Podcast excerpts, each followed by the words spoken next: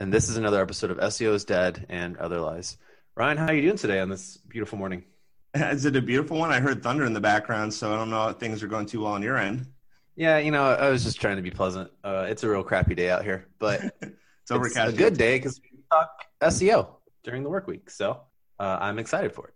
Yeah, absolutely. It's an early one. This is the earliest one I believe that we've ever done. 10:30 for you, 7:30 for me. So up and at 'em. Let's do it.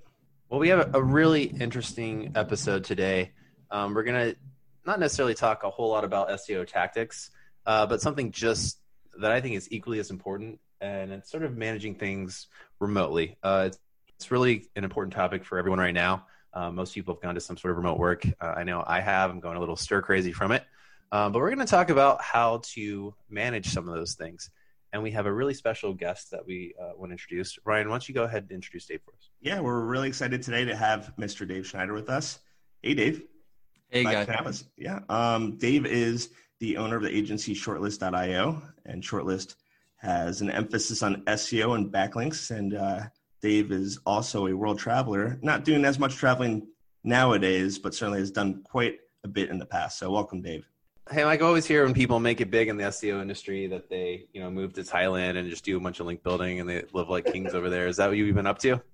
uh, well, I, I, would say it's, it's the opposite. If, if, if I'm, without being disrespectful to anybody who's chosen that path, I, I would say in, in more cases people move to Thailand uh, when they haven't made it big and they're looking to keep their costs low uh, and they want to kind of do the whole digital thing. And then when they kind of make it a little bigger, they often move back to something like Europe or America. But hey, I mean, to each their own. That's a really good point. Now that I think about it, um, you know, because any links that I bought from anyone that said they did that, they weren't very good links. So that's that's like. so you're telling me all those pictures of those guys that they're like their arms sprawled out at the beach, soaking it all in. They're actually the least successful people in the SEO community. I mean, you know, to, to, uh, perhaps some of them really have just kind of chose, you know, they just prefer that that path, and uh, and like I said, teach teach their own. But I, I, you know, I do know from firsthand experience doing a lot of traveling that a lot of the people that I met um, out there We're very early on in their career and, and sort of just kind of uh, getting started and looking to expand their runway. So why don't you give us like a little bit more of your background briefly? I know that in addition to this agency in the past, you've You've also um, looks like you've sold a couple companies, you've advised companies, you've grown teams both um, well, actually, maybe entirely remotely. That's where you're bringing on your expertise. So, yeah, give us a little bit of, of a background. Yeah, absolutely. So I think it was in 2012 uh, when my wife and I quit our jobs in DC. I was working like in a corporate environment, not doing anything digital marketing related at the time. Uh, but we decided to go backpacking. That was the main plan. Um, so we had a, a, one year plan to kind of backpack around the world, and, and that turned into a two year plan, and then actually turned into a five year plan. And during that time is when I started doing digital marketing, started doing SEO, um, originally just blogging, uh, but then I transitioned to software. Uh, started a business called Ninja Outreach, which is an influencer marketing software. A lot of people use it for link building though as well ran that for four years, um, grew a remote team there, uh, and eventually decided to sell it uh, for personal reasons um, and started an SEO agency uh, two or so years ago uh, called Shortlist, um, which I now run no longer traveling, but I've still continued with the remote model because I really love that that approach to to business. So that's also about a team of 20 or so, primarily in Eastern Europe, and we do you know website design, dev, and SEO link building and, and growth marketing. Wow. So your team is pretty much 100% remote and it's been that way almost from the beginning, correct? Yeah, not pretty much 100%. Wow. Man, so when you when you start out doing something like that, how do you how do you find those people um, to begin with? Yeah, I think this is one of the major hurdles. The first hurdle that people kind of run into when you know when they kind of buy into the idea that oh yeah, I'm, you know I'm going to build a remote team, that'd be great. But wait, where do I actually find people? Um, because they're not uh, you know they're not near you. They're not like local, right? That's the whole whole uh, concept. Um, I think a really you know easy place to go is somewhere like Upwork. Uh, it's a freelancer marketplace, um, and there are mm-hmm. many, many thousands of, of people that you can find um, and, and hire for all sorts of job roles. Um, now, I think anyone that's used Upwork uh, can attest to the fact that it's not a perfect solution. Um, it's not one of those marketplaces where everybody's like pre-vetted. Um, kind of any jack or Jill can kind of sign up and and put something together and pitch you. Um, and so you don't always kind of hit out of the park uh, with the candidates that kind of apply to your job post. Um, but still, I found like a lot of really quality candidates that way. Um, I still find it as one of my preferred methods to go because um, there's no middleman, so to speak. Um, there's no kind of uh, somebody who's kind of brokering, you know, between you and somebody on the platform. Um, it's very organic. There's a ton of traffic and a ton of people on the site. So whenever I put out a job posting, I usually get dozens of people responding, which kind of gives me ample opportunity to to interview and and kind of decide uh, who I'd like to kind of bring on. That's you. So that that's usually my go-to approach. Um, as as you kind of grow the team, um, my next favorite method is always to ask people who they know. Um, so this doesn't help you with hire number one, but it might help you with hire number five. A lot of freelancers have worked um, in other companies, or they know the other freelancers uh, in their community because often uh, they, if they're from a place like Eastern Europe or something like that, the community can be kind of small and tight, and everybody knows everybody.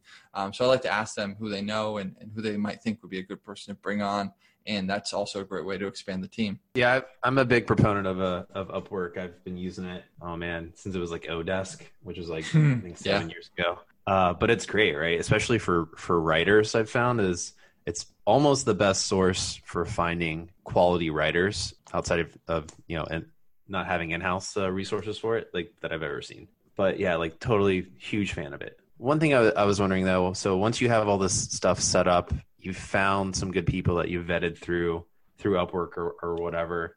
Um, are you using like a project management platform at all? Yeah, I think that you know if you're going to go the remote business model, you really have to invest in kind of the the remote infrastructure, the tools. Uh, you have to kind of create that environment where somebody's going to thrive uh, because it is difficult. There are challenges to everybody working remotely um, to kind of managing people and projects and understanding that uh, individuals are doing work. Um, and so, you know, I've never run uh, a company that was kind of like a hybrid of of remote or and not. Um, I have been a part of those companies though, and I feel that it it is kind of challenging if you're not all in on it. Uh, so for us, um, you know, when it comes to kind of project management, um, I, I, like Trello to be honest. I know that's kind of uh, it's maybe like a somewhat of a basic tool. Uh, other people maybe prefer something like Asana yeah. or Basecamp or something like that. Um, I've just always found those to be like somewhat overkill in terms of my needs. Um, and, you know, a lot of the the work that I feel needs to be done is very um, process oriented. There's kind of stages and the bucketing uh, aspects of Trello are perfect for that. Now Trello, in and of itself, um, does not really uh, solve uh, communication. It does not solve time tracking. Um, so I think maybe because we use Trello, we also use a lot of other tools like Slack, uh, like Hubstaff mm-hmm. for time tracking, um, like Zoom for video conferencing. There's no all-in-one platform that we're kind of comfortable with. is usually piecing together different tools, uh, doing what they do best to kind of replicate what it would be like to have a real office. Kind of going back to managing the team and and kind of using that project management and then kind of you're talking about time management too. Uh, I think one of my biggest, I guess, issues that I've, come up with, like personally, as far as remote workers, is kind of like being on the same page about like benchmarks for how long it takes to do work. So when you're kind of working with a remote team and you kind of have your your, your typical tasks, like you have your link building. If you're doing SEO, you're going to have your on page. You're going to have you know various things where you know more or less how much time it's going to take. So when you're working with remote workers, do you kind of lay out the benchmarks like, hey, listen, this should typically take you 30 minutes, and this task should take you maybe an hour or two hours? Do you kind of like set up some sort of like protocol as far as like what what time allotment you're expecting for a lot of tasks to get done? Yeah, absolutely. I think that's really a huge part of working with a remote team. Honestly, working with anybody. Uh, if you you know have anybody that you're sort of working with and you're not defining some sort of deadlines, um, then you're likely allowing them to kind of just sit around and, and, do nothing. Um, but that but that's why I really like the the remote model uh, because um, it's often coincides with hourly uh, tracking and, and, and charging, and so it's geared very much towards kind of like how long does each task um, take.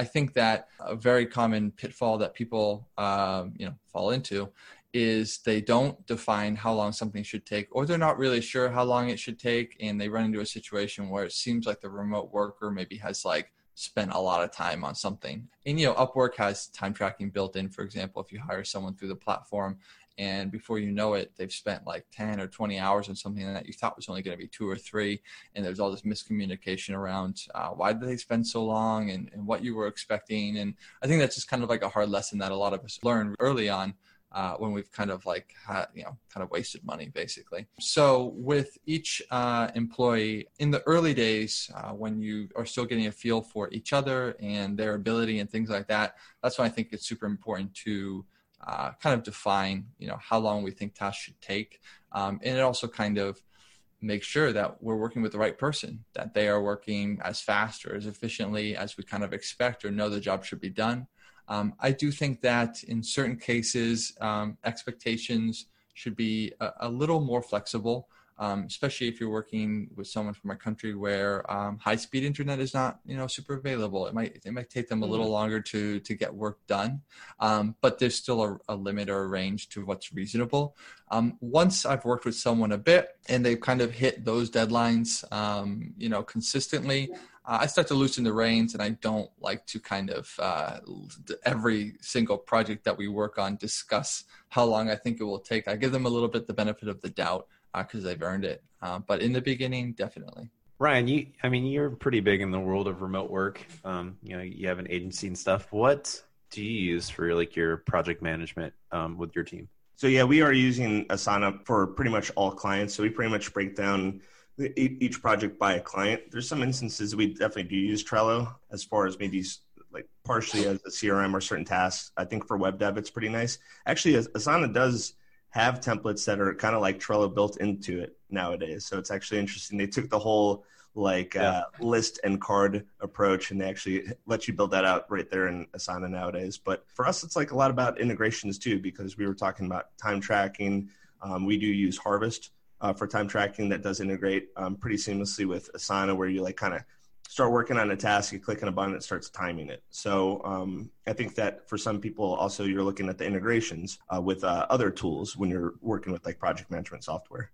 So uh, this is really a question for both of you guys, since I never really have to deal with this. Um, do you guys ever have to like fire people for like not getting shit done? uh, yeah, that's like the main reason they get fired.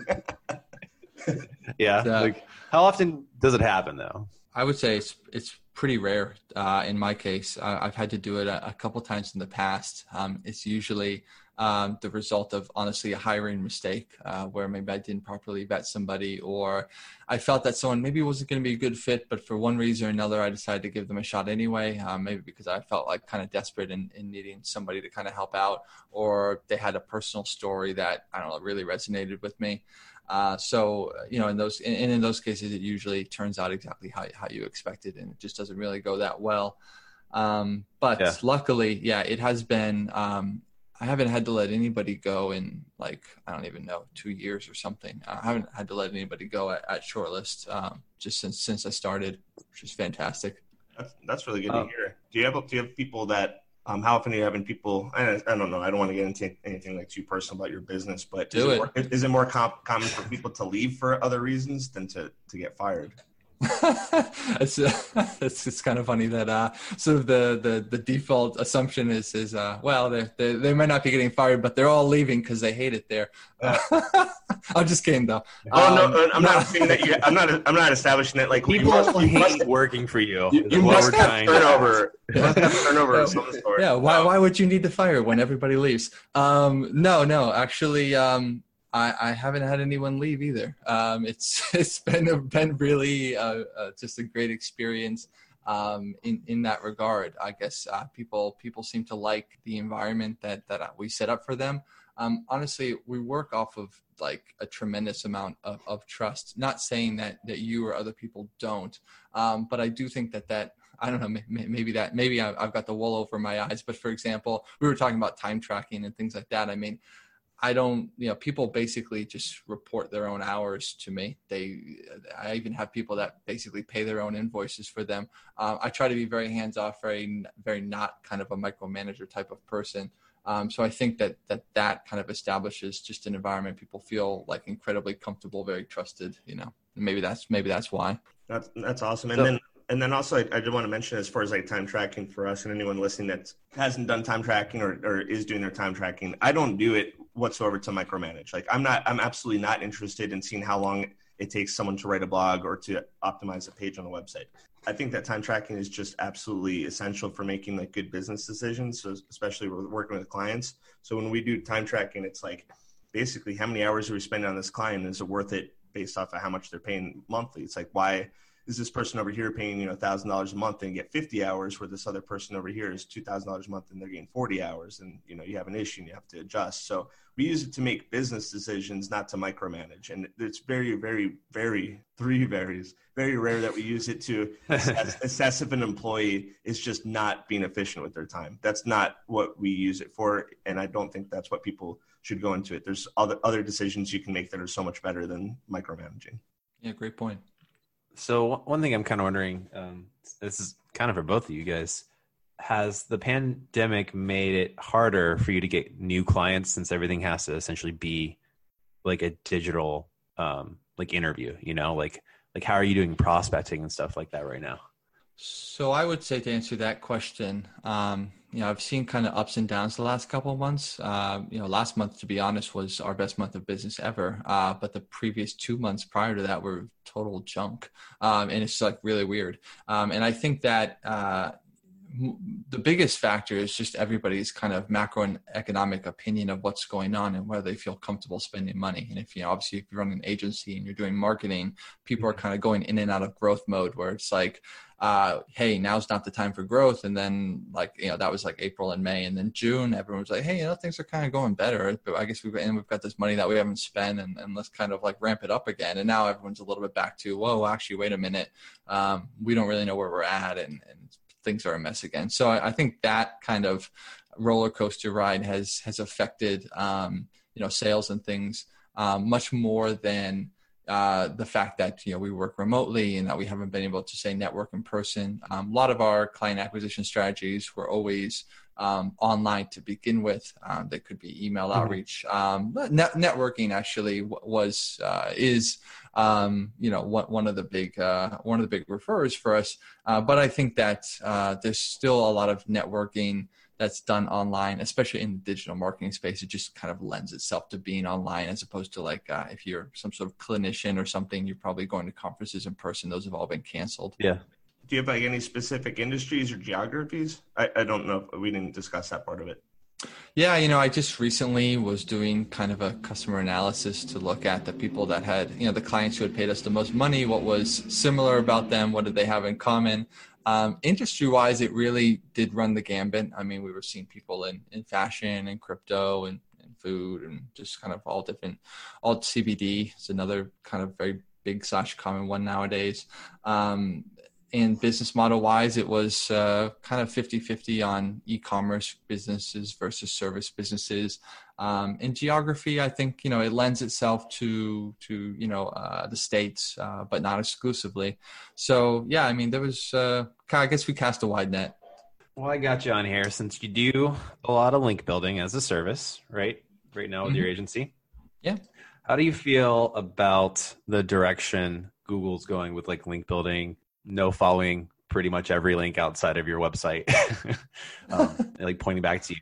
Like, do you do you think it like makes like any sense? the no follow do follow kind of system i think was uh, for some people it was maybe a little confusing i mean if you, you really just kind of knew nothing about seo it was maybe confusing but with that that is actually the majority of people um, but uh, you know it, it, also kind of had a an interesting uh, element to link building and, and sort of made some links stand out and also made it very clear as a someone who was uh, providing links to to clients, um, you know, why what we were delivering was uh, something different than maybe what you'd be getting elsewhere. Like they would do follow, and and people kind of understood that. So eh, you know, uh, what can I say? I I I always prefer things when they're status quo uh, because you kind of build a business around a particular approach, um, and then when things change, it kind of then changes just everything.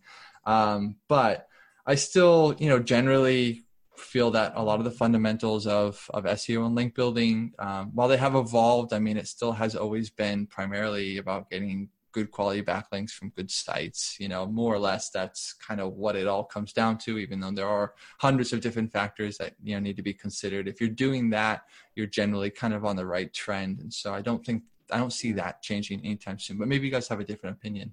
Well, I mean, I thought the concept of like, oh, you should anything that was like a guest post or anything really it should be no follow that i just think it's like kind of preposterous um like you know like what does google care if you want to follow a link that's on your own website that's going to someone else, you know?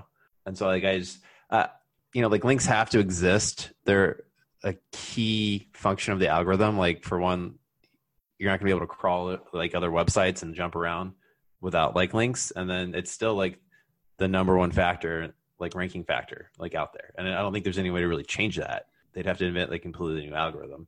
So I, I just think it's like I don't really know what what the purpose of it is. Maybe it's just to scare enough people into like doing it, but I haven't really seen anyone do it. Um, even to this point, you know, like you can still outreach and, and get a guest post. I've I've never seen anyone like go that extra step and like no follow something that's like in content, you know?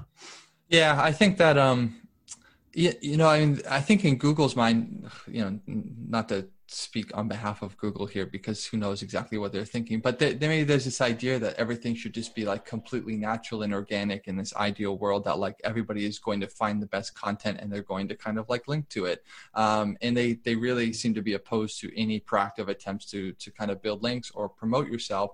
Uh, but I feel like that's just not reality. Um, the reality is kind of you have to proactively kind of uh, build you know links to get your content ranking is just not really going to happen naturally for the majority of people because how would anybody find you if you hadn't already you know if you weren't already out there? Um, so you know i feel that the current uh, approach to you know guest posting and outreach kind of yeah warrants a do follow link because uh, it's hard work.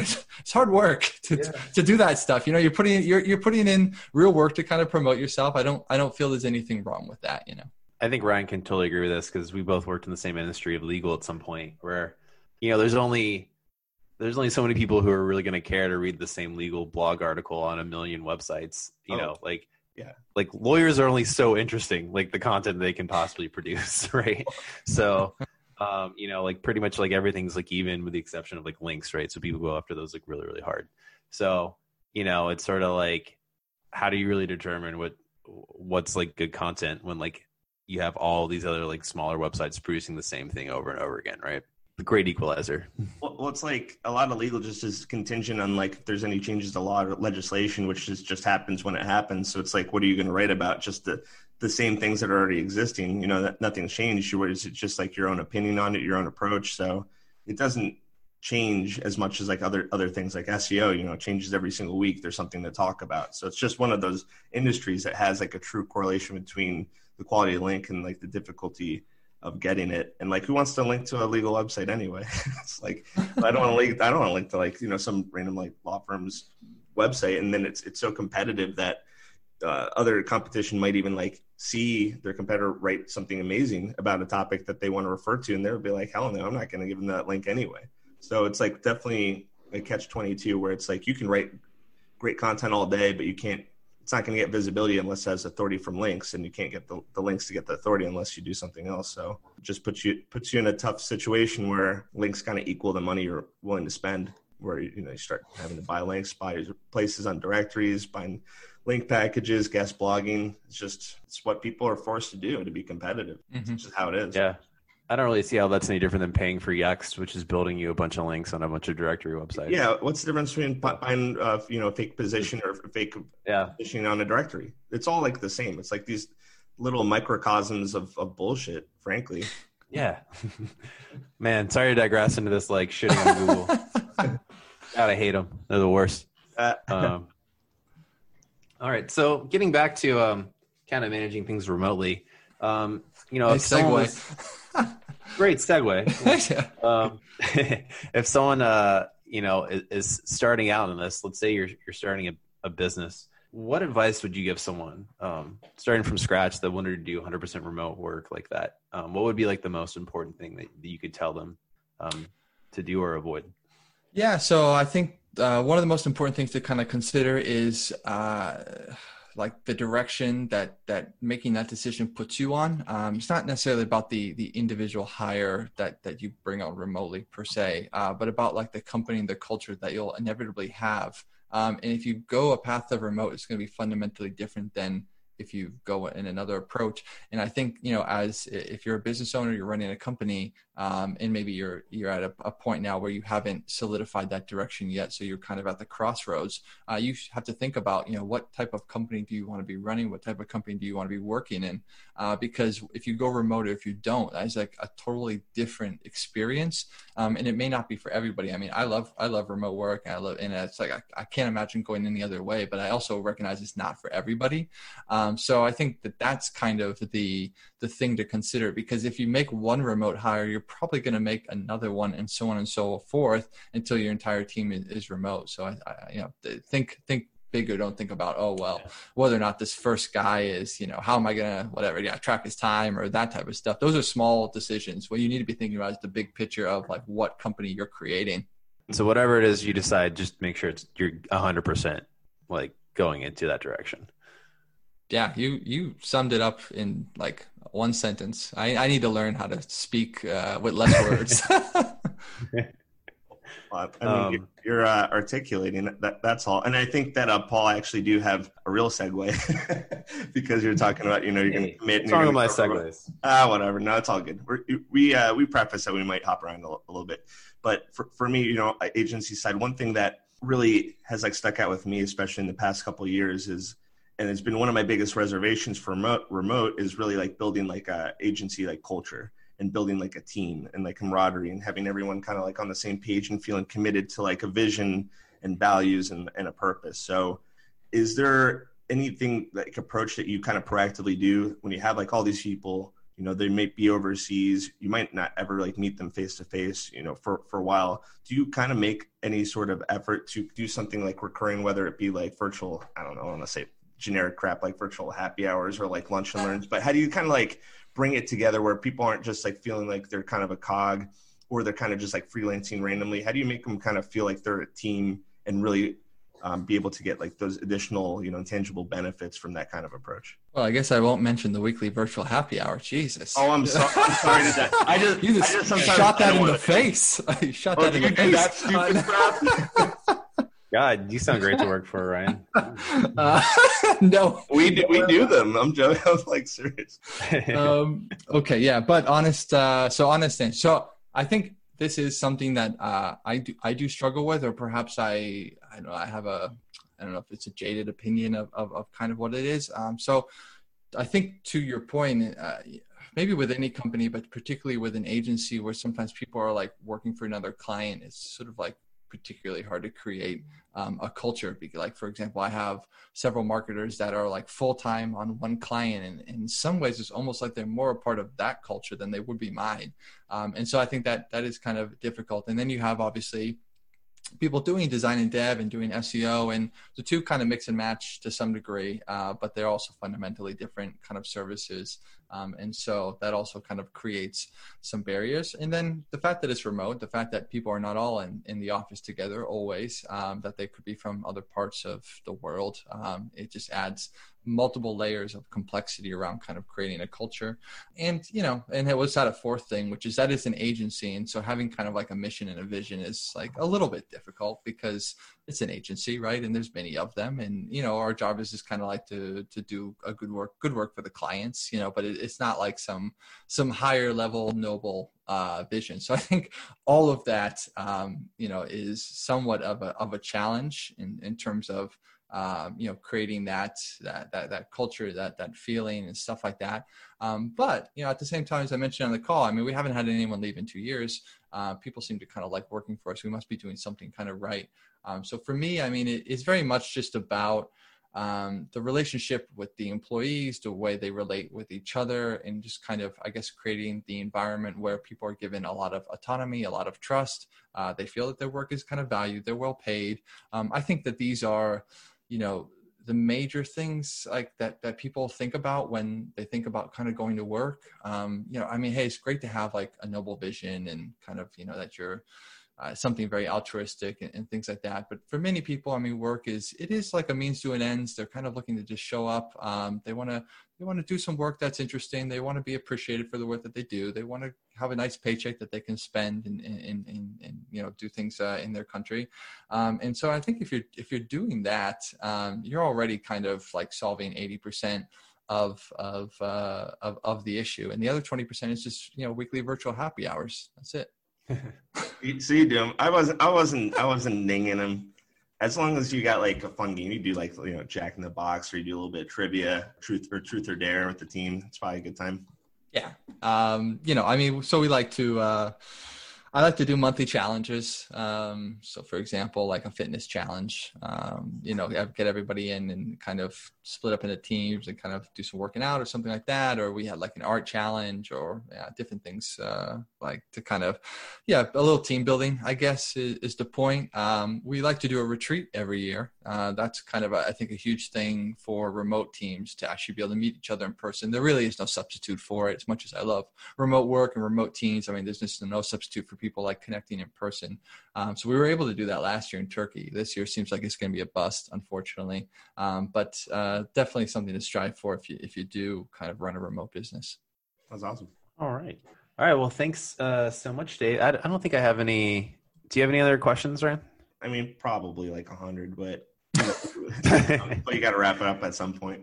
Yeah, I want to ask the horror story question. I don't know if we're either with like a client or just something like went really, really wrong, and it was like a nightmare. Um, you don't have to tell us uh, if you don't want, or if like you can tell us and you'd be like, "Hey, don't put that on there," and like we'll remove it if you want. but, uh, yeah, like, usually we ask. Yeah, sure. I mean, I, I think everybody kind of who runs an agency has probably had a client that was just like like batshit crazy. And you feel free to edit that out. I, I, don't know what the language policy is on the on the podcast. Uh, I definitely oh, go. Fuck. Okay. yeah. So uh, luckily, I've been yeah. I feel like client wise, uh, been really really lucky with with not having too many people like that. I can really only think of of one just an extremely demanding woman. Uh, I mean, she you know, I, I my partner uh, met her on a plane, uh, and I so he connected with her.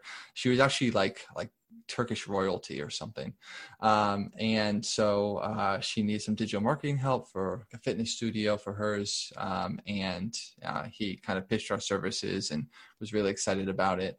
Uh, and connected me with her, and you know, if you can kind of tell right away someone's going to be extremely high maintenance um, and you should you should know like that they should you should not take them on. But this was sort of earlier days in the agency you know it's kind of like hey we'll take anything that people will throw at us um, so why not? And my partner was like so excited because he met her on a plane and that's always a cool way to like get a client.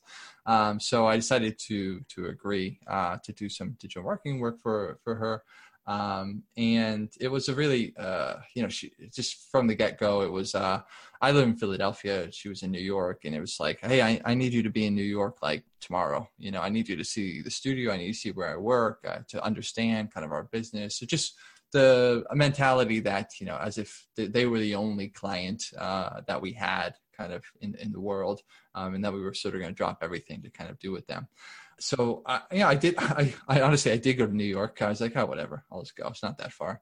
Um, and I met with her, and, and, things were more or less okay. And I set her up with a marketer on our team, um, and a really a really great marketer on our team, one of the best that we have. And she very quickly just wore this this girl down. I mean, absolutely. It was it was like the one time uh, after a couple weeks with this client, she she was ready to just quit um, everything. Um, and, you know, to think about somebody who's like the most positive, optimistic person you can think of, and then to just kind of have them just sort of worn down to this this shell of a human being. Um, so it was really this kind of uh, you know choice between yeah okay I'm gonna have to take her off the client and uh, you know because she but I don't I don't know who else I can put on uh, because I don't want anyone else to just get totally beaten down as well and uh, eventually, I think after about two months or so, we you know we we had the conversation where I actually kind of fired the client, and so that's just one of the the rare uh, occurrences of having to to just deal with a, a, really troublesome client and, and kind of have to get rid of them. You know, yeah, it was whew, yeah. I was actually going to say real quick that reminded me of one uh, back in the days, pretty similar. I was uh, living in Orlando uh, at the time. I was in Orlando, and my business partner was in Orlando and we got a, a, client that was a fishing charter down in like Islamorada, down in the Keys, so like not very close. And we got the client said, "Hey, come down to Islamorada.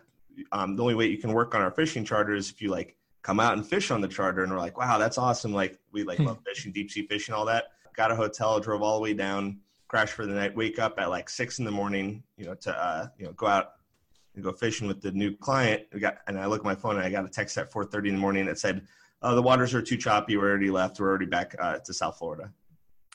and, it's like, wow, like we were both here at the same time. You couldn't even like wait until like an hour and a half just to at least, at the very least, meet us and say, hey, nice to meet you and all that. And Nice. I can guarantee, well, obviously it happened already, but you can imagine it was a terrible client. Cool. All right. Well, Yeah. you know, thanks so much. Dave, thanks so Oh, much we- for your time.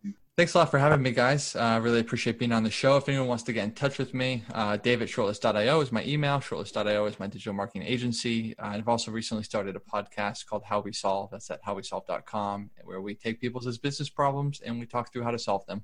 Thank you so much for listening, guys. We really appreciate it. And be sure to like, share, and subscribe anywhere that you see our podcasts. Um, you know, we really appreciate that. Uh, if you're interested in being on the podcast or you have some questions that you'd like Ryan or I to answer, uh, feel free to hit us up at uh, SEO's dead and other lies at gmail.com. That's still our our email for our podcast. Why would it have, After cha- all these would it have changed? yeah, I'm not changing it. I don't care. It's free. You know, you can go on to YouTube and leave us a comment. We'll respond to you there. Don't do anything on Twitter because I don't care about Twitter and I don't respond to any of that crap. But thank you so much for listening. And I'm Paul Warren. And I'm Ryan Klein. And this has been another episode of SEO's Dead and Other Lies.